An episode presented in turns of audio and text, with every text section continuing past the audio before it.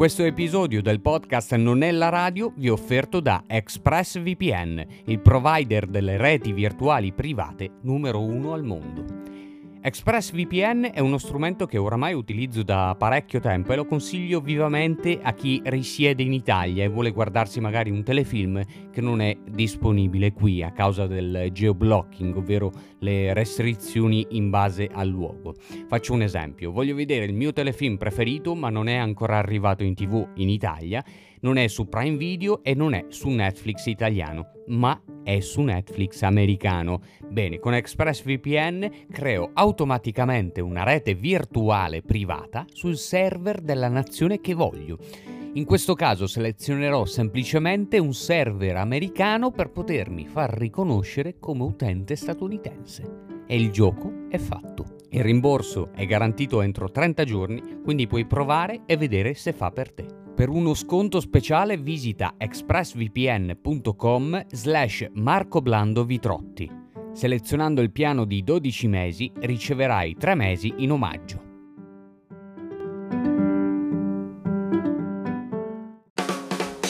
Il podcast Non è la radio con Marco Blando Vitrotti. Ho conosciuto l'ospite di oggi parecchi anni fa alla Barcolana l'evento per antonomasia della città di Trieste, la regata velica più grande al mondo. Lui è un velista, è un imprenditore, è un cavaliere della Repubblica Italiana, soprattutto è un guerriero che metterò subito in difficoltà dicendo che è una persona che stimo molto ed è uno dei pochi che intervistando effettivamente mi ha fatto tremare dall'emozione. Un benvenuto ad Andrea Stella. Ciao Marco e ciao a tutti gli ascoltatori, grazie per la presentazione, mi sembra un po' esagerata. Ma assolutamente no, assolutamente no. Cominciamo proprio dall'inizio. Nel 2000 c'è questo episodio che ti segnerà, tu ti laurei all'Università di Trento in giurisprudenza. Cosa succede? Succede che prima di cominciare a entrare nel grande mondo del lavoro, dovevo cominciare in uno studio di diritto legale, il mio premio è un viaggio, un viaggio di laurea negli Stati Uniti per ripassare in inglese, per divertirmi e quindi parto, giro la Florida, arrivo a Fort Lauderdale che è una città a 70 km da Miami e una sera devo andare a prendere un ragazzo di Napoli frequentiamo la stessa scuola, lui abita in centro, in una via molto bella, completamente circondato dal mare, che si chiama Isola di Venezia, Isle of Venice. Questa via ha un piccolo ponticello d'ingresso, è lunga 500 metri, io parcheggio in fondo e scendo per chiamarlo, per, uh, per avvisarlo che ero arrivato. Al tempo i cellulari non erano ancora tanto diffusi, per cui non, ho, non avevo avuto modo di chiamarlo per dirgli guarda che ho più di un'ora di ritardo e lui si era spostato da quell'appartamento in un altro lì vicino. Io Parliamo torno proprio 2000-2000, cioè me- metà 2000. 29 agosto del 2000. Mm. Torno all'auto e l'auto è esattamente dietro l'angolo di questa casa e quindi io mi trovo quattro persone mascherate con il passamontagna, mi fermo immediatamente, una di queste persone mi urla qualcosa e mi spara senza chiedermi nulla. Quindi, Quante volte ti, ti, sparano?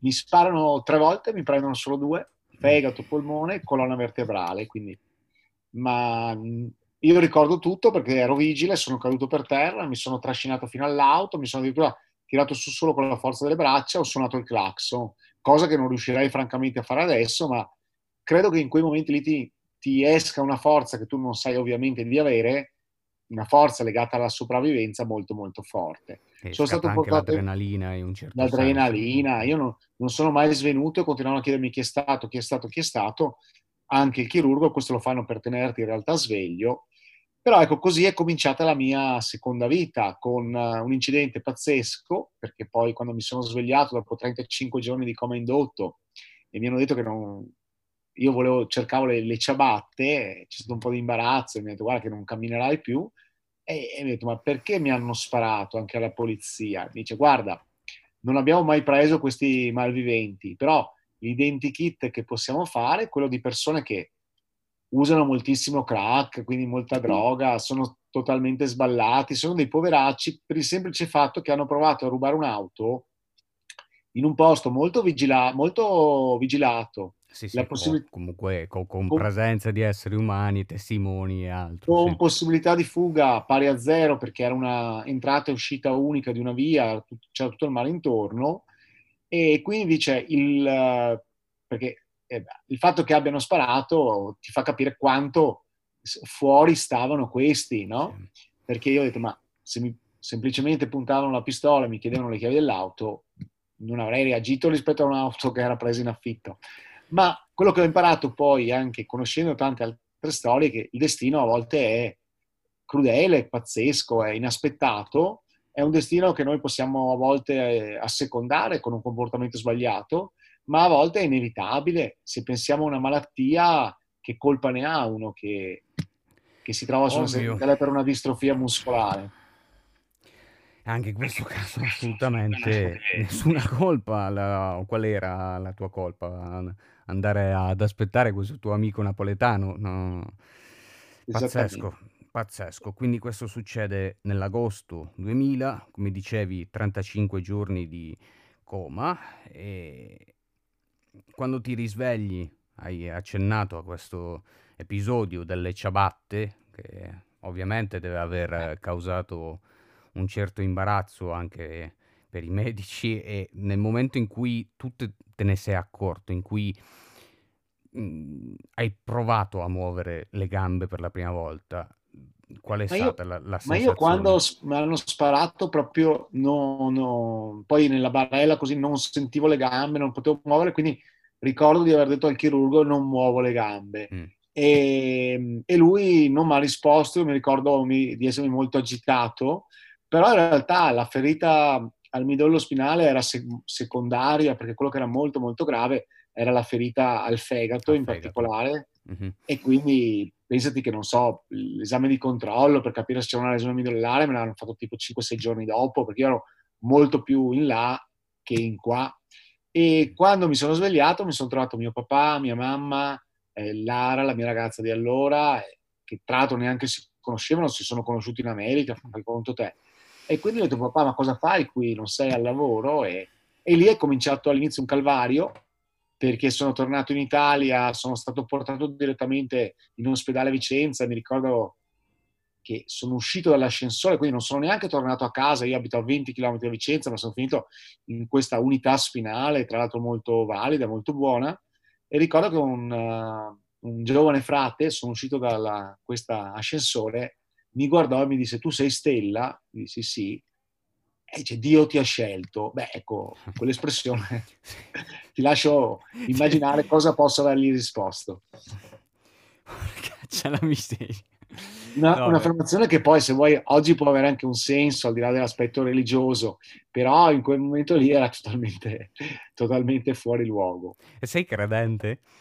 Ma una mia forma di credo, nel senso che se se fai del bene ricevi del bene, se stai nella negatività sì, è, è, una filosofia, insomma, la, sì, la, tua è più che giusta in quel momento là. Eh, sì, possiamo solo immaginare perché sono effettivamente sembra un film a raccontarlo, sembra veramente un film. Eh. Guarda, io ho uno zio che fa il regista, è venuto giù anche lui in America e mm. lui ha detto non girerai un film lì perché è talmente irreale un incidente in quel posto lì che... Eh, sembrerebbe, eh, sembrerebbe quasi una caricatura. Eh, sì, sembra una caricatura, una cosa che non può succedere. Però sì, è una storia da film, una storia da film che dopo ha, ha questo momento di grande dramma perché la riabilitazione, io dico, io mi ammazzo, cioè Cosa devo imparare? A spingermi la carrozzina 5 ore al giorno, per fare palestra 5 ore al giorno, per spingermi la carrozzina. Non mi interessa, francamente ho 24 anni, non ho mai rotto le scatole a nessuno. Eh, una vita sempre, se vuoi, molto fortunata perché eh, comunque non avevo, studiando abbastanza poco, non mi avevano mai né rimandato né bocciato all'università, quindi sai quelle cose che vanno tutte, come si dice, per il verso giusto. Sì, sì, sì. sì in realtà poi ho scoperto anche dei limiti che avevo, ma li ho scoperti grazie a questa mia, se vuoi, seconda vita, anzi io dico la vita è una sola, ci sono degli episodi che la caratterizzano, questo è sicuramente molto caratterizzante, però ecco, io credo che la vita eh, vada vissuta per tutto quello che ti può succedere, che te la può modificare, ma non è che te la annulla. Dopo puoi trovare delle motivazioni che mi portano oggi a dire, oggi io non tornerei indietro, cioè tornerei a camminare, ma mi riprenderai queste due pallottole se il prezzo da pagare per non prenderle fosse di perdere questi vent'anni, perché quest'anno sono tutta l'esperienza, 20, sì. di tutta l'esperienza che ho fatto, sia a livello sì, personale sia poi a livello sociale. Siamo proprio a, a ridosso di questo anniversario, manca poco, due, due mesi. Dimmi se in un certo senso mh, mm, può darti fastidio, uh, poi eh, effettivamente anche mh, mm, passiamo ad oltre perché la tua è veramente Guarda. una storia incredibile anche, come dicevi tu, della seconda vita, no? Ma no, no, io fatto... sono molto il fatto, di, di, il fatto de- che mh, mm, questi quattro elementi eh, non siano stati mai presi, non siano stati mai arrestati, mh, mm, mh, mm, ti ha fatto del male? È una domanda scontata in un certo senso. Eh. Ah, ma, è una domanda che mi fanno spesso, però francamente non ho nessuna, ma non ho mai provato una rabbia verso queste persone. Può sembrare una roba assurda, eh, me ne rendo conto ma me la sono un po' spiegata così, forse il fatto proprio di non conoscerli, una cosa che è durata proprio un secondo, il fatto comunque che queste persone, poi la polizia mi dice guarda, questi sono talmente pazzi che possono, per fare una cosa del genere, sei veramente fuori, quindi sei un emarginato, sei una persona che non ha, che ha dei problemi personali enormi. Forse questi elementi non mi hanno mai fatto eh, non è che non mi sia venuta rabbia, mi è venuta moltissima rabbia, ma la reazione era io non ho voglia di vivere in carrozzina, mi ammazzo. Quindi una reazione molto pratica, se vuoi. Però non ho mai avuto, come non ho mai pensato, speriamo li prendano, devo andare al processo, cioè non, non lo so perché. Imputo al fatto che forse il fatto di non conoscerli, che non ci sia un legame, eh, questo mi fa, non mi ha fatto arrabbiare rispetto alla situazione. Mm-hmm. Tu arrivi a un certo punto, come hai detto, e no, non l'hai mai nascosto, che pensi effettivamente di toglierti la vita. Perché no, no, non, non vuoi passare il resto della tua vita su, su una sedia a rotelle. Arriva invece un momento di svolta in cui Qualcuno, ah. se non sbaglio tuo papà, anche ti dice perché non torni a, a, a fare il velista, eh, non, non, torni per mare, ecco. E que- è questo mi... il punto di svolta?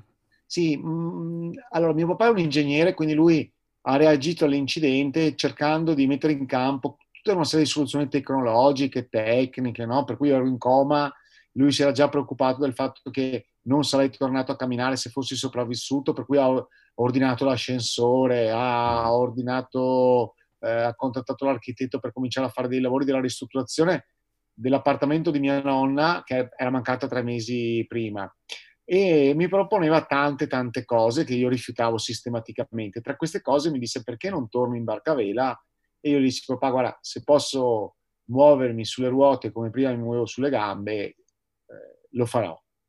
Ho cercato allora di noleggiare una barca che mi permettesse di fare questo, non c'era, e c'erano tante esperienze di vela e disabilità, ma non un catamarano come quello che abbiamo poi costruito.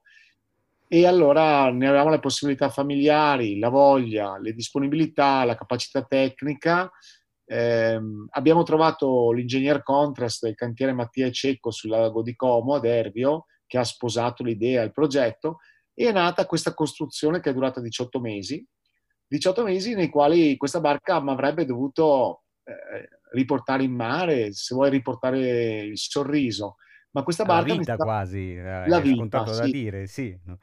In, in, uh, all'inizio nasce proprio così, ma questa barca in realtà mi insegna che una progettazione accorta, che quindi tenga conto delle esigenze mie, di Francesco che ha la distrofia, di Antonio che ha una tetraplegia, in realtà sia non solo possibile per una persona in sedia a rotelle, ma sia addirittura migliore e più comoda per tutti.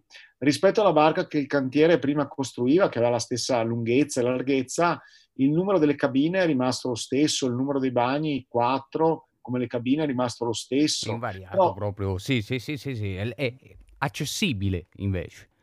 E invece e le cabine accessibili sono diventate più belle di quelle non accessibili. Quindi in realtà mi, mi rendo conto di come questa barca ha tutta una serie di elementi nati appunto da una progettazione partecipata, da una progettazione di questo tipo che la rendono più adatta a tutti. Ma il pensiero poi va in là, se tu pensi alle invenzioni, il telecomando della televisione è nato per una persona con disabilità mm. e lo usiamo tutti.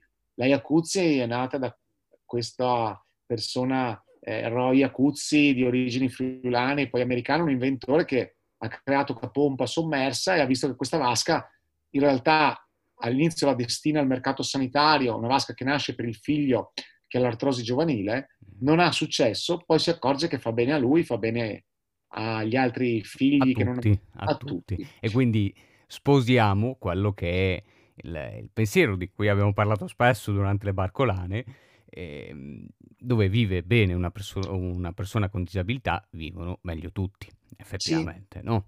Abbinato a un concetto estetico, cioè si possono fare cose molto belle. Invece la progettazione a volte è una progettazione normale e poi c'è una progettazione per la disabilità. Ma... Si può fare una cosa integrata. Ricapitoliamo quindi, 24 anni, ti succede questo. Diagnosi paraple- eh, paraplegia agli arti inferiori. Fino ad allora un grande appassionato, si può dire, di vela, di, di sport in generale, perché anche lo sci. Sì, oh, assolutamente. Pratichi più sport e ti arriva questa possibilità di tornare a far vela a, a tutti gli effetti, a tutto tondo il catamarano, lo spirito di Stella, inizia la, la lavorazione vera e propria nel 2001, quindi un anno dopo la, l'incidente. Esattamente un anno dopo, perché è settembre 2001, quindi non è stato un tempo lunghissimo. Tieni conto che la riabilitazione dura quattro mesi.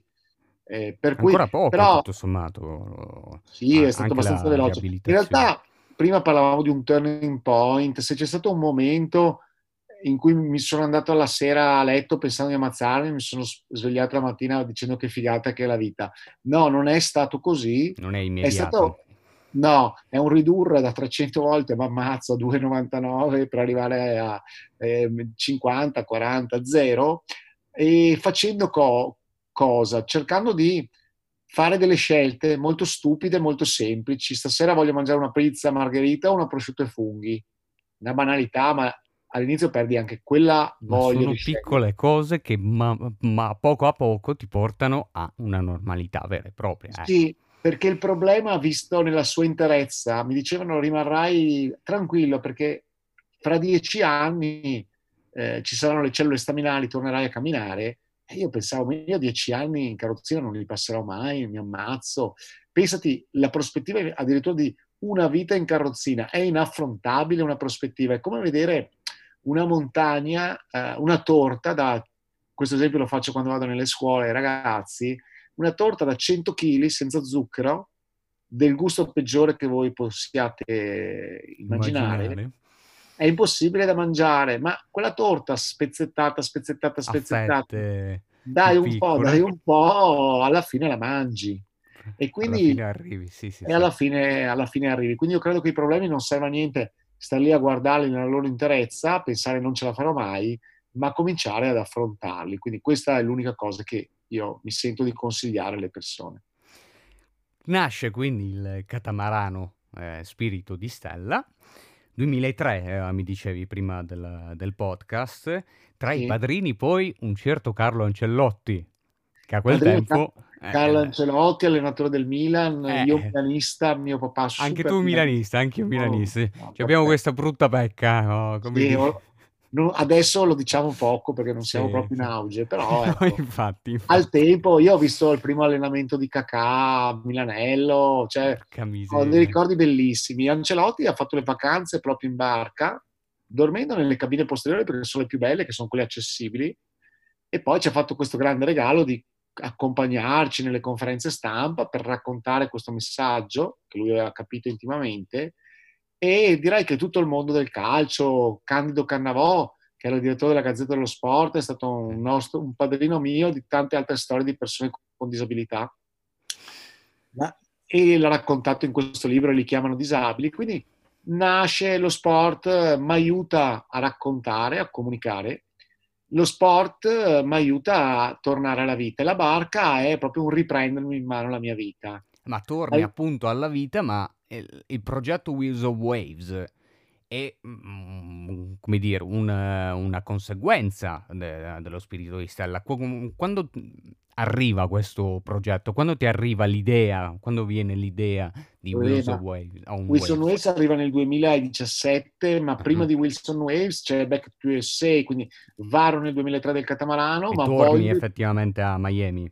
Voglio attraversare l'oceano, lo voglio fare da velista perché tutti i velisti, tutti, molti velisti hanno questo sogno, ecco, se non ci fosse stato l'incidente mai non l'avrei mai realizzato e voglio attraversare l'oceano per chiud- tornare a Miami per chiudere un cerchio col mio destino, ma lo voglio anche fare per dire oggi purtroppo è più facile attraversare l'oceano in barca che Milano, Roma, Vicenza dove vivo con un autobus. E lo faccio insieme a un grande velista che è Mauro Pelaschier, in, eh, che è stata la nostra guida in Atlantico, abbiamo vinto la regata atlantica e in coppia con lui nei vari turni di comando c'era Omar Papait, 23 anni, eh, compagno di stanza in ospedale, cuoco, con un grande destino da cuoco, non era mai stato in barca, l'hai eh. conosciuto? No, no, no, uh, intendevo te, cioè l'hai conosciuto proprio in, in quel frangente là. Il eh. mio, mio, primo vicino di letto in ospedale, quindi siamo diventati amici e ricordo che, do, che, proprio la sera del Varo siamo partiti di notte da Venezia, ci ha dato le cime Carlo Ancelotti, siamo arrivati a Rimini e ci ha passato le cime Alberto Zaccheroni che a quel tempo allenava l'Inter. Quindi è stato un derby, un derby delle motivazioni. E Omar mi, mi, disse, mi disse, guarda, e pensare che eravamo in dialetto mestrino, eravamo eh, distesi su un letto di ospedale solo due anni fa. Ma detto, beh, e, e, pensare che mi e piacerebbe... Guardaci farlo... oggi. E guardaci oggi, ho detto, ma ti piacerebbe fare l'oceano? Cazzo che figata. E lui quindi fa l'oceano senza praticamente essere quasi mai salito in barca. Torna a casa, aveva smesso, abbandonato l'idea di fare il cuoco, aveva veramente un destino molto importante. Si era messo a fare informatica con poca soddisfazione è tornato a casa dalla traversa dell'Atlantica e si è aperto un ristorante, oggi è il secondo. È tornato a quello che... Sì è tornato a quel fare. tempo, oggi, anzi, se qualcuno va a Milano, non Milano, ma Milano, si Milano. chiama Osteria Veneta e si mangia molto molto bene. E quindi la barca mi aiuta a fare questo, a riprendermi in mano la mia vita attraverso l'oceano appunto la prima volta nel 2004. La barca mi aiuta a vincere dei miei limiti, delle mie barriere. Nel catamarano si sale con la carrozzina, ci si muove in carrozzina, si va in bagno se se ne ha necessità, insomma, si fanno un sacco di cose senza sì, abbandonare. A differenza di, di, altri sport che invece ti uh, costringono proprio ad abbandonare la, la, la sedia a rotelle. Esattamente. Que- questo ti consente di restare tutt'uno, ecco, con una compagna, no, si può dire. No? Esatto, la, la tua nuova compagna di viaggio all'inizio, sai, un po' la odi, però fai anche fatica ad abbandonarla. Poi capisci che è veramente un ausilio importante e, e però non è automatico. Oddio, mi prendi in braccio, mi porti all'interno di una barca non accessibile, ma se devo andare in bagno, come facciamo? Quindi hai tanti, tanti, ti poni anche tu dei limiti. Mm-hmm. E il catamarano permette invece a chi è anche in una situazione di chiusura, chiusura mentale, chiusura fisica, di accettare, di provare, proprio perché la tua nuova compagna di viaggio non se ne deve stare in pontile, non se ne deve stare a terra. Questo fa sì che sia un'esperienza che molte persone possono provare non potendo perché hanno magari una situazione di disabilità molto molto grave. Abbiamo portato Cesare che aveva, era attaccato alle macchine in SLA da più di dieci anni, era, era uscito di casa due volte per andare in ospedale, la terza per andare in barca ma è importante perché, come per i tanti Andrea Stella che dopo l'incidente non volevano subito abbandonare la propria carrozzina e quindi provano un'esperienza, un'esperienza che gli fa piacere il mare e da lì si può continuare con tantissime cose. Eh, insieme all'amico Marco Rossato che lo scorso anno paraplegico ha circonnavigato l'Italia con un trimarano da solo e il suo cane Matley, abbiamo creato la classe ANSA, delle barche australiane, oggi è un campionato molto diffuso in Italia, mm. eh, una, di tre metri, guidabili da persone completamente paralizzate grazie a un sistema a soffio. Quindi una persona addirittura che ha il respiratore, che non muove le mani, che non ha proprio... Assolutamente, sì, sì, che ha una lesione cervicale anche molto alta, possono non solo condurre questa imbarcazione da soli, ma possono regatare, possono fare molte cose. E questa esperienza l'abbiamo sviluppata a Trieste, ad esempio, insieme all'associazione Easy Action eh, di Enrico Boaretto, che oggi è un amico, anzi oggi è il mio socio imprenditore, perché abbiamo un'attività imprenditoriale insieme. Ma ecco, facendo un pochino un passo, un passo indietro, dopo la traversata atlantica, il catamarano quindi esprime tutte queste potenzialità, quindi decido di portare altre persone con disabilità in barca e dal 2004 al 2016 ne portiamo quasi 10.000 eh, gratuitamente. Facciamo una seconda traversata atlantica nel 2011. Quello quindi, era un po' quindi, dieci anni, anzi dicembre 2010, quindi il decimo anno del mio incidente, l'ho festeggiato con un Atlantico e nel 2017 decido di riportare la barca in Italia, che nel frattempo è stata negli Stati Uniti, ha continuato con tanti viaggi, ma anche con qualche progetto sociale, con un'associazione di Miami che nel frattempo, ecco, Miami è diventata un po' una seconda casa perché la libertà che ho nel scegliere un ristorante perché mangio bene e pago il giusto, nel non chiedere mai aiuto a nessuno per salire un gradino perché non ce ne sono, ass- sì, supera, dici proprio come accessibilità è un altro totale, mondo. Totale, io arrivo a Miami, mi affitto sempre alla stessa macchina, solo che invece che con i pedali la guido con un comando a mano, mi chiedono se voglio il comando a destra o a sinistra, cosa che in Italia ancora sfido a trovare un autonoleggio che abbia le auto accessibili e quindi per me la carrozzina non è più un elemento distintivo a Miami, io mi sento assolutamente normale. Perché effettivamente oh, prima, la, no,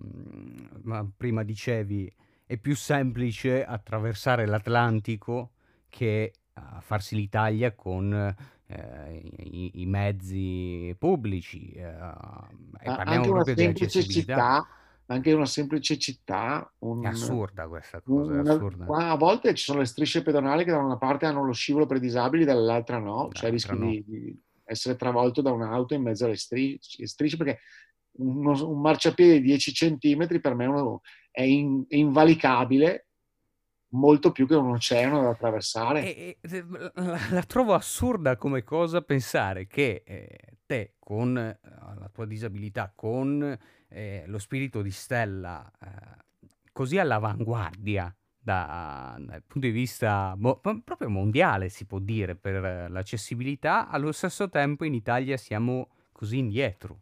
Eh, per tante, tante cose. L'Italia è un paese che ha tante ragioni, anche storiche, di, di conformazione, sta facendo, ti devo dire Marco, un cammino in questi anni, perché da quando mi è successo nel 2000, quando insomma, ho realizzato Hai che esistevano i disabili, io prima non sapevo neanche che esistessero le persone in carrozzina, vedevo solo persone anziane mm. spinte da una badante, ho realizzato tante cose, però io vedo dei cambiamenti, vedo dei miglioramenti. A volte mancano le cose semplici, gli autobus americani hanno una pedana meccanica, mm. autobus quelli cittadini a pianale unico, che funziona sempre, che si può montare su tutti gli autobus. Noi abbiamo scelto una cosa elettroidraulica che costa moltissimo, che non funzionerà mai perché i dislivelli saranno sempre diversi e quindi vedi queste cose la striscia della notizia in cui eh, la persona con disabilità rimane fuori dall'auto. Sì, sì, sì, sì, A volte è proprio una questione molto più, la facciamo molto più complessa, creando molti più limiti di quello che si, si pensa invece di risolvere.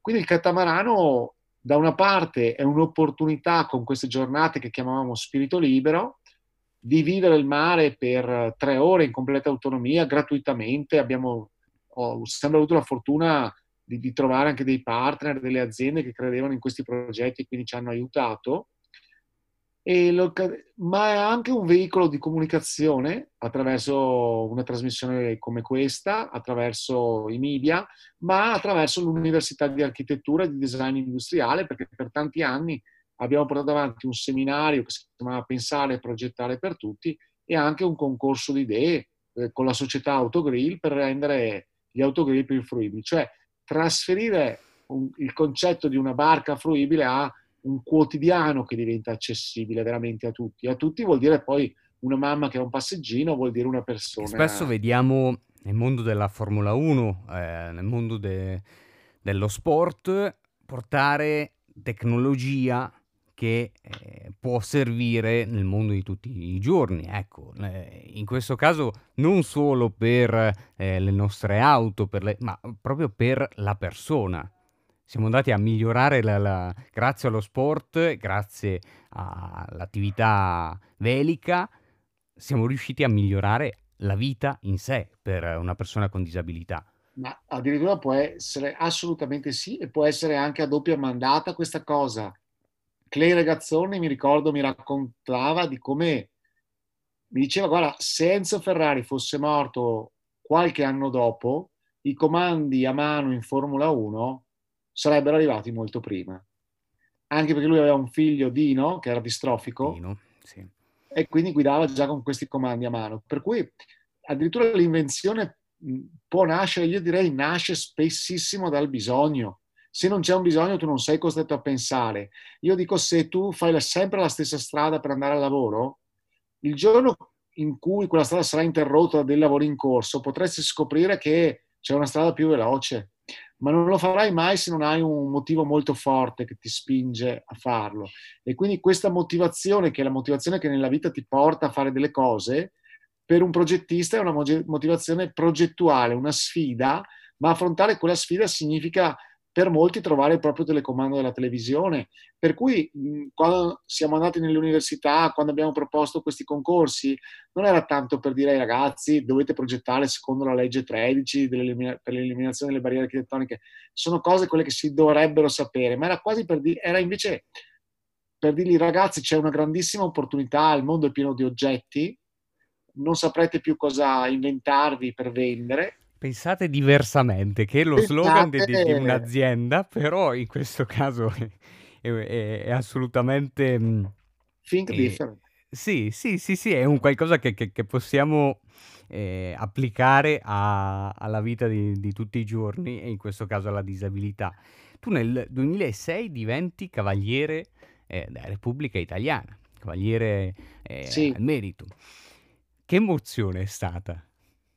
Vabbè, è stata una cosa che mi hanno chiamato, mi hanno detto, ah, deve venire giù, io non l'avevo ben capito, l'ho chiamato, ho detto, ma abito formale, la risposta è stata molto formale, molto con cravatta formale. nera, era ah, nella sala degli spec, dei corazzieri di, di, del Quirinale con Napolitano, il Presidente della Repubblica al tempo era Giorgio Napolitano, e ci saranno state 500 persone, hanno dato tre onorificenze, eh, con me c'era anche l'amico che oggi purtroppo non c'è più, Franco Bonprezzi, che è stato un giornalista, eh, una persona straordinaria in sedia a rotelle che ha fatto tantissimo per il mondo della disabilità e anche lui è stato nominato in quell'occasione Cavaliere della Repubblica. Io mi sono sentito onorato perché 2006, quindi piuttosto giovane ancora, 30 anni. Mm. E mi ricordo che Napolitano mi disse racconta la tua storia a queste persone e io in 60 secondi ho raccontato sì, la mia storia. Fare un bignami. Eh, sì, mi ha sparato, ho fatto la barca, ho portato le persone e sono tornato. Lui mi ricorda, mi dice, ma che conciso che sei stato. Però sicuramente fa parte di quelle cose emozionanti che sono successe. Ricordo quando nel 2005 abbiamo ospitato il re di Spagna e l'avevo invitato, ero a Valencia per l'America's Cup e dissi a un giornalista della TV spagnola come faccio a invitarlo e lui mi porse il microfono e così invitai il re di Spagna. E il re di Spagna quando è salito in barca mi ha detto, ma se si può fare su una barca, perché non si può fare su una città? E io gli dissi, re, lei è un grande. E tutti mi hanno detto, guarda che sì, c'è sua maestà, c'è... Però io gli dissi, ma perché lei è così sensibile? Ma dice, cosa vuoi? Mia sorella è cieca dalla nascita. Quindi io mi sono trovato a regnare in Spagna, eh, stiamo parlando di Juan Carlos, che mia sorella non poteva fare nulla, eppure era più intelligente di me, usava il computer e allora ho creato, ho fatto qualcosa, ho creato la ONS, che è una grandissima organizzazione spagnola che si occupa dei non vedenti. Però ecco, la sensibilità, dice, io ho appena litigato con il sindaco di Madrid, mio amico, non capisce niente, ha fatto degli attraversamenti pedonali che da una parte hanno lo scivolo per i disabili, dall'altra no. Quindi stiamo parlando del re che però ha questa sensibilità perché è toccato da una, da una, co- da una cosa familiare. Quindi a volte dicono ma quelle persone sono poco sensibili, ma forse sono nel senso buono del termine, ignoranti, come ero io prima dell'incidente. E in un certo senso va benissimo, perché insomma uh, ci si augura uh, questo, però è, è inevitabile che uh, la disabilità ci sia a questo mondo e quindi persone così sono a, a, a dir poco utili, eh, fondamentali per, per, tutto il mondo, non solo disabilità. Ecco. Certo, perché comunque Re ha una responsabilità, pensa cosa poi lui è riuscito a fare o può fare, ma è proprio una, una, sensibilità che tu puoi avere perché sei una persona sensibile, è una sensibilità che puoi avere perché ti tocca a livello familiare, è una sensibilità più diffusa perché togliendo le barriere architettoniche, vedendo le carrozzine di ragazzi giovani che vanno in giro, eh, la percezione cambia. Io sono stato nove mesi dopo l'incidente in Inghilterra per cercare una barca accessibile e al supermercato c'erano quattro ragazzi in carrozzina della mia età, 12 signore anziane con gli scooter. Io ricordo che ho guardato Lara e gli dissi: Ma cosa è successo in questo paese? Quanti incidenti fanno?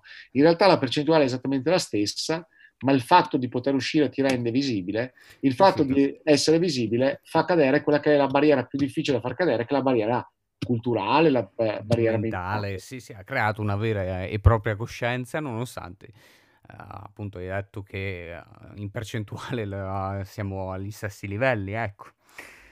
Sì, è incredibile uh, vedere, ripeto, lo spirito di Stella, un, un, esempio così di accessibilità e dopo essere a questo livello. Come dici tu, sì, è migliorato ne- ne- negli anni, però c'è ancora tanto lavoro da fare. C'è tanto lavoro da fare e parliamo della Convenzione ONU eh, per persone con disabilità, perché anche certo. questo direi un, un, uno step importante nella tua questo... vita, e non solo nella tua vita privata, ma anche eh, come nella velista. Vita personale. Sì. sì, Convenzione ONU è un documento straordinario perché fatto dalle grandi associazioni di persone con disabilità che hanno portato le loro istanze, che se, le, e sentivano queste persone il bisogno di specificare quella che era la Convenzione dei diritti dell'uomo, cioè a un certo punto, non troppi anni fa, abbiamo sentito il bisogno di dire che tutti gli uomini sono uguali e abbiamo dovuto scriverlo. E abbiamo dovuto scrivere a un certo punto 52 articoli per dire che è la società che è disabile, non è la persona che è disabile. Questa è forse un po' una provocazione che, che, mi ha lanciato il Dalai Lama quando ho incontrato il Dalai Lama in questo viaggio che adesso andremo a raccontare. Ma questo vuol dire cambiare la prospettiva. Io dicevo, io a Miami non mi sento disabile, mi sento molto più disabile in Italia, ma la convenzione quindi dice che la società può fare molto, può fare molto, tutti noi possiamo fare molto con un comportamento individuale, non parcheggiamo in un posto per i disabili se ne abbiamo diritto, perché quella striscia laterale gialla a me serve per poter aprire la portiera e poter caricare e scaricare in autonomia la mia carrozzina. Io non vado in giro con una, spesso faccio 50.000 km all'anno in auto e vado in giro da solo spesso, ma se quel parcheggio è occupato io non posso usare un parcheggio normale. E come fai? E come faccio? Eh, appunto mi incarto. Devi aggirare la, la mancanza di responsabilità di qualcuno. Esatto. La, la Convenzione ONU dice che se sei un politico pensa a dei servizi che servono veramente a tutti, se sei un architetto pensa a progettare in un certo modo e questa convenzione ha, è quella che ha dato il via a questo progetto più grande probabilmente che abbiamo mai fatto nel 2017, un progetto che abbiamo chiamato WOW, sull'onda dell'entusiasmo WOW. Parlavamo prima. Eh, come, eh, ma WOW è acronimo di Wheels on Waves, cioè ruote sulle onde. Qual è stato l'idea, lo scopo, il contenuto di questo viaggio? Un viaggio che è partito da Miami, è arrivato a, a Venezia, meglio a Trieste con la Barcolana. Un viaggio che è è stato un viaggio collettivo perché è stato un viaggio di 21 equipaggi differenti. Due persone fisse, Stefano Locce e Matteo Baldi, che sono il mio equipaggio a tutt'oggi, che hanno ospitato in queste 21 tratte 4-5 persone per volta, disabili, non disabili, militari, civili, di qualsiasi provenienza geografica, professione o Sì, religione, sì, sì, perché per- io stesso ho fatto solo tre di queste tappe, da Miami a Charleston la prima e poi da New York alle Isole Azzorre e dalle Isole Azzorre al Portogallo. Eh, ma persone molto diverse non solo sono riuscite a convivere, a non litigare, a non, non- in un ambiente molto stretto e sfidante come la barca a vela, perché in barca le tensioni emergono subito, non parlo di una gita per andare a fare il bagno, parlo di navigare anche 3-4 giorni di seguito, giorno e notte. Sei H24, eh, Sì, sei otto confinato. persone in una stanza di 15 metri quadri, che è questo soggiorno, eh, sei comunque confinato. Quindi le tensioni emergono. Ecco, questo viaggio ha dimostrato che beh, tutti avevano un ruolo a bordo, quindi chi si occupava del racconto di viaggio con le immagini, chi con, eh, con lo scritto, chi seguiva un progetto dell'Università di Padova per la tutela dell'ambiente, tutti partecipavano alle manovre veliche. Cioè volevamo dimostrare che non solo persone diverse possono convivere, coesistere, ma possono lavorare e ottenere un grande risultato. Se hanno uno scopo, e lo scopo era quello di andare alle Nazioni Unite, di ricevere, come abbiamo fatto dal segretario generale Antonio Gutierrez, al. 38 piano, la, la Convenzione ONU, scambiarcela di mano in mano e portarla a Roma a Papa Una Francesco. staffetta. Una staffetta. E le- portarla al Papa. Al Al Papa. Papa. Al Papa per due motivi. Uno perché questo Papa insomma, ha una grande capacità anche di dialogo, di mh, comunicativa, una grande apertura, ma il Papa anche perché la CEI al tempo non l'aveva ratificata questa convenzione, perché due articoli parlano di un- i- potevano essere interpretati come la libertà di abortire in certe situazioni, invece si parlava di libertà di accesso alle cure. Comunque ad oggi è partito un movimento di, dal basso, il Papa l'ha ricevuta per far sì anche che ci sia un maggiore riconoscimento di questa, di questa convenzione. Quindi un motivo, diciamo, ideali- idealistico nello scegliere il Papa, ma un motivo anche molto, molto concreto, molto... Arriva que- questo incontro luglio, mi dicevi? Luglio 2017? Sì, a luglio 2017. Ricordo che ho incontrato il mercoledì il Papa, il, anzi agosto 2017, mercoledì Papa, giovedì il capo di Stato Maggiore della Difesa, perché noi facciamo moltissime cose con i militari, e il eh, venerdì il Dalai Lama. Il Dalai Lama è stato tra l'altro Quanti possono dire di avere un'agenda così? Ah, in tre giorni è stato un, un bingo. Pazzesco, Sì, pazzesco. facciamo molte cose con l'esercito. Ecco, io per esempio non, non ho fatto il militare perché mi sono laureato e so- cercavo, fare, cercavo una persona disabile, lo sono diventato, quindi non- sembra una barzelletta, però quindi non sono mai stato vicino all'ambiente militare. Però ho conosciuto tantissimi ragazzi, ho conosciuto, ho vinto la mia ignoranza, ho conosciuto persone straordinarie, ho conosciuto questa realtà che si chiama ANAFIM, che è un'associazione di tutti i figli disabili dipendenti delle forze armate e noi li portavamo fuori in barca. Quindi ho vinto la- l'ignoranza, ho vinto un pregiudizio che io confesso avevo e ho scoperto un mondo straordinario. Quindi l'invito è sempre quello a uscire dalla nostra zona di comfort, a, a entrare in altri gruppi, altri mondi, perché anche nella disabilità io trovo tantissime situazioni complicate, certamente, difficili, ma anche tanta gioia. Cioè io con questa esperienza del catamarano ho dato la possibilità a 10.000 persone di navigare gratuitamente per tre giorni o per 20 giorni, per tre ore o per 20 giorni, ma ne ho ricevuto tantissimo. Sembra una frase fatta, No, no, ma, ma, eh, ti credo, cioè, in 17 anni di, di attività, 10.000 persone, poi eh, sì, non, non sono neanche sicuro di aver conosciuto 10.000 persone in vita mia, figuriamoci su un catamarano, ecco, la- per attraversare il mondo, è incredibile, eh, esperienze, storie, avrei di, di tutte e di più proprio, no? abbiamo tantissime storie, tantissimi ricordi, ecco, però questo mi ha arricchito molto, mi ha dato molto, ha dato molto senso. Io infatti ai ragazzi a scuola, perché vado nelle scuole, adesso il mio tempo è sempre meno, e gli dico ragazzi, volontariato per me era una parola vuota, era un qualcosa che non avrei mai probabilmente abbracciato, Però fatelo, non occorre farsi sparare qualcosa che, che una persona fa magari per lavarsi la Sì, coscienza, vi no? dico esattamente Sì. questo. Per me era proprio un non l'ho mai fatto, ma se l'avessi fatto sarebbe stato un lavarmi la coscienza, tre ore di lavatrice. In Sì, sì, sì, per realtà, tipo, tanti, insomma, l- l- il pensiero è questo, ecco. esatto, quindi dico, guardate che invece provate a farlo, non occorre farsi sparare per impararlo, quindi non, eh, perché poi in realtà io ho scoperto la forza che, che ho io, ma che abbiamo tutti, ma non serve un incidente così per scoprirlo. Ho scoperto il volontariato, ho scoperto tante cose, ho scoperto la- anche come sono cambiate le relazioni con le persone, con i miei genitori, eccetera. E poi wow, è stato per me un motivo personale molto forte perché con Maria stavamo insieme da tanti anni, quest'anno sono 14 e in, eh, durante wow ci siamo sposati, quindi wow è diventato Wedding on Waves. Ah, Era, non, non lo sapeva nessuno, i miei genitori, le sue sorelle. Neanche i tuoi genitori. la- la- No, ma neanche i ragazzi di bordo, tanto che gli abbiamo detto, facendo l'aperitivo, perché in barca tu quando navighi così hai due momenti comuni che sono il pranzo e la cena, ma gli dissi, abbia- volevamo dirvi una cosa, abbiamo deciso di sposarci, e ha detto, che bello, che bello.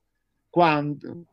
Quando? Dice Matteo che è il più giovane, mentre eh, qualcun altro che veniva da qualche esperienza più burrascosa mi ha detto, ma cavolo, è la seconda volta per te, ma ci pen- sei sicuro? Non hai Sì. imparato dalla prima? In realtà ho, ho un ottimo rapporto anche con la mia prima moglie che mi ha molto aiutato dal incidente, ma gli dissi, ma quando? Eh, domani. A domani. Allora loro ci hanno permesso di non fare il turno, hanno preparato, non c'era niente tranne due bottiglie di ottimo champagne che avevo comprato di nascosto prima di partire eh, e c'erano, eh, ci hanno fatto sapevate già prima di, di imbarcarvi? Che... Dovevamo farlo tra New York e le Azzorre, se non che abbiamo rotto il dissalatore, quindi questa macchina che dissala l'acqua e ti dà l'acqua potabile, dolce. Avevamo l'acqua per fortuna per bere, Mhm. ma per lavarci i denti usavamo un bicchiere da 10 ml che ci bastava Sì, tutto sì, il sì, giorno perché ti puoi lavare i denti tre volte con solo quest'acqua. Ecco, la barca ti insegna tantissimo il rispetto dell'ambiente, il rispetto delle risorse, l'economicità. Quindi il pranzo di, di, di nozze è stato con quello che c'era. Non l'abbiamo fatto tra New York e le Azzorre perché Maria ha detto va bene sposa atlantica, ma sposa salata proprio no. Abbiamo- siamo arrivati alle Azzorre, abbiamo festeggiato perché tu pensa che non ci lavavamo da 18 giorni, o meglio con dell'acqua di mare. Sì. No, poi in realtà eh, con dell'acqua di mare noi ci lavavamo, avevamo lasciato Ma- Maria invece un pochino d'acqua dolce, così era l'unica donna a bordo. Siamo scesi, non abbiamo neanche fatto la doccia, ci siamo fiondati nel Peters Bar da Orta, che è questo posto mitico. Tu arrivi a Orta, alle Azzorre, è pieno di graffiti perché dopo abbiamo- ognuno fa un, un, eh, un murale per terra su questa grande muraglia per raccontare se stesso e il suo viaggio e siamo finiti nel mitico Peters Bar e bevendo tantissimi gin tonic abbiamo perso conoscenza, Eh. abbiamo festeggiato l'arrivo. Mentre poi dalle Azzorre alle- al Portogallo ci siamo sposati e quando sono tornato, siamo arrivati a, a terra, ho detto mamma guarda, L'hai detto a cosa fatta? Siediti un attimo, devo dirti una cosa, con la Maria va tutto bene, però non siamo più fidanzati, mia mamma in Oddio! e le oddio, oddio, sei sempre il solito. E invece ho detto, no, siamo sposati, allora sono stati molto contenti entrambi i miei genitori, le sue sorelle e tutti quanti. L'ha preso bene comunque. Sì, il, sì, fa- sì, il fatto di essere stati presenti, tu, beh, insomma, direi che è, è stata un'altra occasione per eh, festeggiare. Senti, prima di salutarci, domanda scontatissima, ma cosa c'è nel futuro di Andrea Stella, nello spirito di Stella e per il progetto Wow? Nel futuro di Andrea Stella c'è intanto una carriera imprenditoriale che mi sta molto affascinando perché con Enrico Boaretto, questo ragazzo che ho conosciuto per la vela, attraverso la vela, anche lui con una disabilità, abbiamo creato Claxon e Click, cioè un'azienda che produce delle ruote che in un click si attaccano alla carrozzina, trasformano la tua carrozzina manuale in, una, in uno scooter, in una, in una, in una carrozzina elettrica e sono quindi super trasportabili, eccetera, per trasferire quella idea di libertà che io ho attraverso lo spirito di Stella nel vivere quotidiano di tutti i giorni. Questo veramente ma ha modificato tantissimo la vita. Io lascio l'auto a due chilometri da dove devo andare, eh, il pavé non è più un problema, mm, i San Pietrini, non, la, lo sconnesso non è più il nemico, ma è diventata una, invece una percorrenza normale. E questa è l'avventura, diciamo, imprenditoriale. L'avventura invece dello spirito di stella è il grande sogno, ne abbiamo tanti. Facciamo, non ne abbiamo parlato, ma poi io invito ad andare sul sito dello Spirito di Stella per vedere, iscriversi, perché per partecipare alle giornate veliche basta mandare una mail e d'inverno noi facciamo tanto invece con lo sci, con un'associazione che si chiama Scie di Passione di Amici, eh, di Corrado sul Sente, siamo diventati così amici che c'è stata un'integrazione con lo Spirito di Stella, c'è, Corrado è diventato parte dello Spirito di Stella, project manager di questi progetti, io sarei un po' confusionario, lui mette un po' ordine alle mie cose, e c'è un grande progetto che è il Giro del Mondo. Un Giro del Mondo però con uno scopo, quindi non la cazzeggio, perché francamente ho capito che è bello cazzeggiare, l'ho fatto per nove mesi nel 2011, mi sono concesso questi nove mesi in barca, ma quando ti manca uno scopo rischi di perdere il senso del un tempo. obiettivo, sì. Poter fare una cosa oggi va bene, domani va bene, quando però diventa indifferente fra, la, fra oggi o fra una settimana o due, perdi un po' il senso delle cose. Quindi il mio grande progetto è un viaggio in giro per il mondo con uh, tante storie da raccontare. Mi piacerebbe che lo Spirito di Stella diventasse un veicolo per raccontare storie di persone che facendo cose straordinarie hanno trasformato la loro vita e quella degli altri. Bellissimo, bellissimo. E secondo te quanto tempo ci si può impiegare più o meno per, uh, per questo giro del mondo? ma è un tempo lungo perché o fai un giro che è una corsa, lo fai magari eh, passando per i poli e quindi la mia barca non è adatta, sì, sì. o un giro equatoriale, io vorrei svilupparlo in più anni, tre, idealmente quattro anni. Pazzesco, pazzesco, proprio bellissimo. Eh, l'unica cosa che eh, mi dispiace è che a quel punto qualche barcolana te la salti, quindi non ci vediamo. Perché sono, stato ospite su, sullo Spirito eh, di Stella già due volte comunque. E per, e abbiamo assistito, sono riuscito a fare de- delle immagini spettacolari proprio su...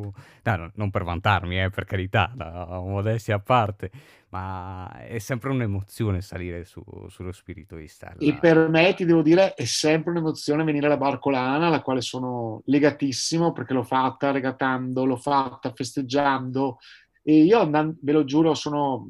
Poi sono molto carini gli organizzatori, Mitia è una persona carissima, ma la Barcolana io la racconto in giro per il mondo perché dico è la più bella regata al mondo, la più grande manifestazione, lo è anche nei record numericamente, ma veramente vedere una regata dove ci sono delle barche molto competitive, le prime, mm. ma questa grandissima festa del mare di una città che porta, se non sbaglio, 500-600 mila persone a Trieste, che è una città sì.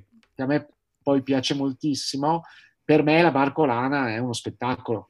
È impegnativa perché è impegnativa durante il giorno, è impegnativa durante la sera perché ci sono tanti festeggiamenti, quindi è un momento anche di grande gioia, un momento goliardico, un momento importante, un momento comunque dove lo Spirito Stella ha anche una grandissima visibilità. Io credo che l'anno scorso e l'altro anno, l'anno scorso abbiamo registrato il sabato più di mille persone salite a bordo, con cui abbiamo dialogato e parlato. Quindi, Incredibile. Se il catamarano no. però sarà in giro per il mondo per così tanto tempo, io verrò anche senza catamarano alla barcolana. Alla barcolana. E noi ovviamente ti aspetteremo. Un, un, ultimo messaggio a chi invece, come nel tuo caso, magari eh, passa uh, buona parte della propria vita senza una disabilità e dopo l'acquisisce. Eh, se è corretto dire, insomma in questo caso uh, a 24 anni, eh, a chi si, si, ritrova in una situazione simile alla tua, oh, ovviamente ogni storia a sé, ma qualche consiglio, qualche parola che eh, puoi ah. dedicare a queste persone? Ma guarda, è sempre difficile dare consigli perché quando a me dicevano ma perché non vai a giocare a basket che dicevo a me non interessa, cioè se quella persona lì sta facendo quelle scelte, Buon per lui, ecco. Buon per lui, io voglio ammazzarmi, quindi la chiudevo così. Però in realtà devo dirti che vedere in ospedale i ragazzi che venivano, che erano in carrozzina a 7-8 anni, magari avevano avuto un figlio, si caricavano, scaricavano la carrozzina, questo comunque anche se non eh, lo riconosci ti aiuta, ti entra un po' dentro. Cosa posso dire? Ma io posso dire a tutte le persone in generale che per quella che è la mia esperienza, e lo dico in primis a me stesso perché io i problemi comunque ce li ho tutti i giorni, ma non perché sono in carrozzina, io ho problemi di lavoro, di relazione, come tutte come le persone chiunque. umane, però ecco, ricordarci sempre che i problemi vanno affrontati un pochino alla volta, che non c'è nulla di, di tragico, impossibile, che ci si può sempre provare, che la motivazione, diciamo, è importante, però che c'è anche un tempo. A me la frase che dava più fastidio era il tempo, il tempo aiuterà, il tempo lenirà, però è una frase vera. Quindi quello che oggi ci sembra impossibile, domani sarà possibile, però c'è anche il momento per il dolore. Quindi non mi sento di dire a uno che ha appena avuto l'incidente, oh che figata che è la vita. Io spesso dico, mi chiedono, ma perché non vai a infondergli coraggio, eccetera. Dico, e me lo chiedono degli amici, dei familiari, ma io dico, va bene, ma chiedete a quella persona se ha voglia che io vada. E se, generalmente non succede mai nel periodo dell'ospedale perché c'è un rifiuto quasi all'inizio. Succede magari dopo. C'è tempo per ogni cosa. E l'esempio c'è... che hai fatto prima della torta vale per tutto. Per tutto e tutti. Eh, eh sì. Semplice, però è, è effettivamente così. Andrea, io non so come ringraziarti, grazie per, per, questo, per quest'ora che, che, abbiamo passato insieme. Eh, sì, in tutti questi anni che eh, comunque ci siamo conosciuti, che, che ci siamo visti alla Barcolana, tutto l'aspetto della prima parte, si può dire, della tua vita non l'avevamo mai toccato, anche perché magari eravamo in situazioni completamente diverse, penso appunto alla Barcolana, in cui è un- una festa eh, quasi, no? la, la- la festa del mare, così chiamata, e toccare questo argomento non mi sembrava neanche il caso. E, e ti ringrazio per averci portato in, questa, in questo viaggio che è, è, la tua vita e ovviamente io ti auguro tutto il meglio per lo spirito di Stella, per il progetto Wow, ma in generale per, per tutto e ti ringrazio. Grazie a te Marco, grazie a tutti e io faccio l'augurio del mare, di un marinaio che è buon vento. Il podcast non è la radio, disponibile su Apple Podcast, Spotify e altre piattaforme online.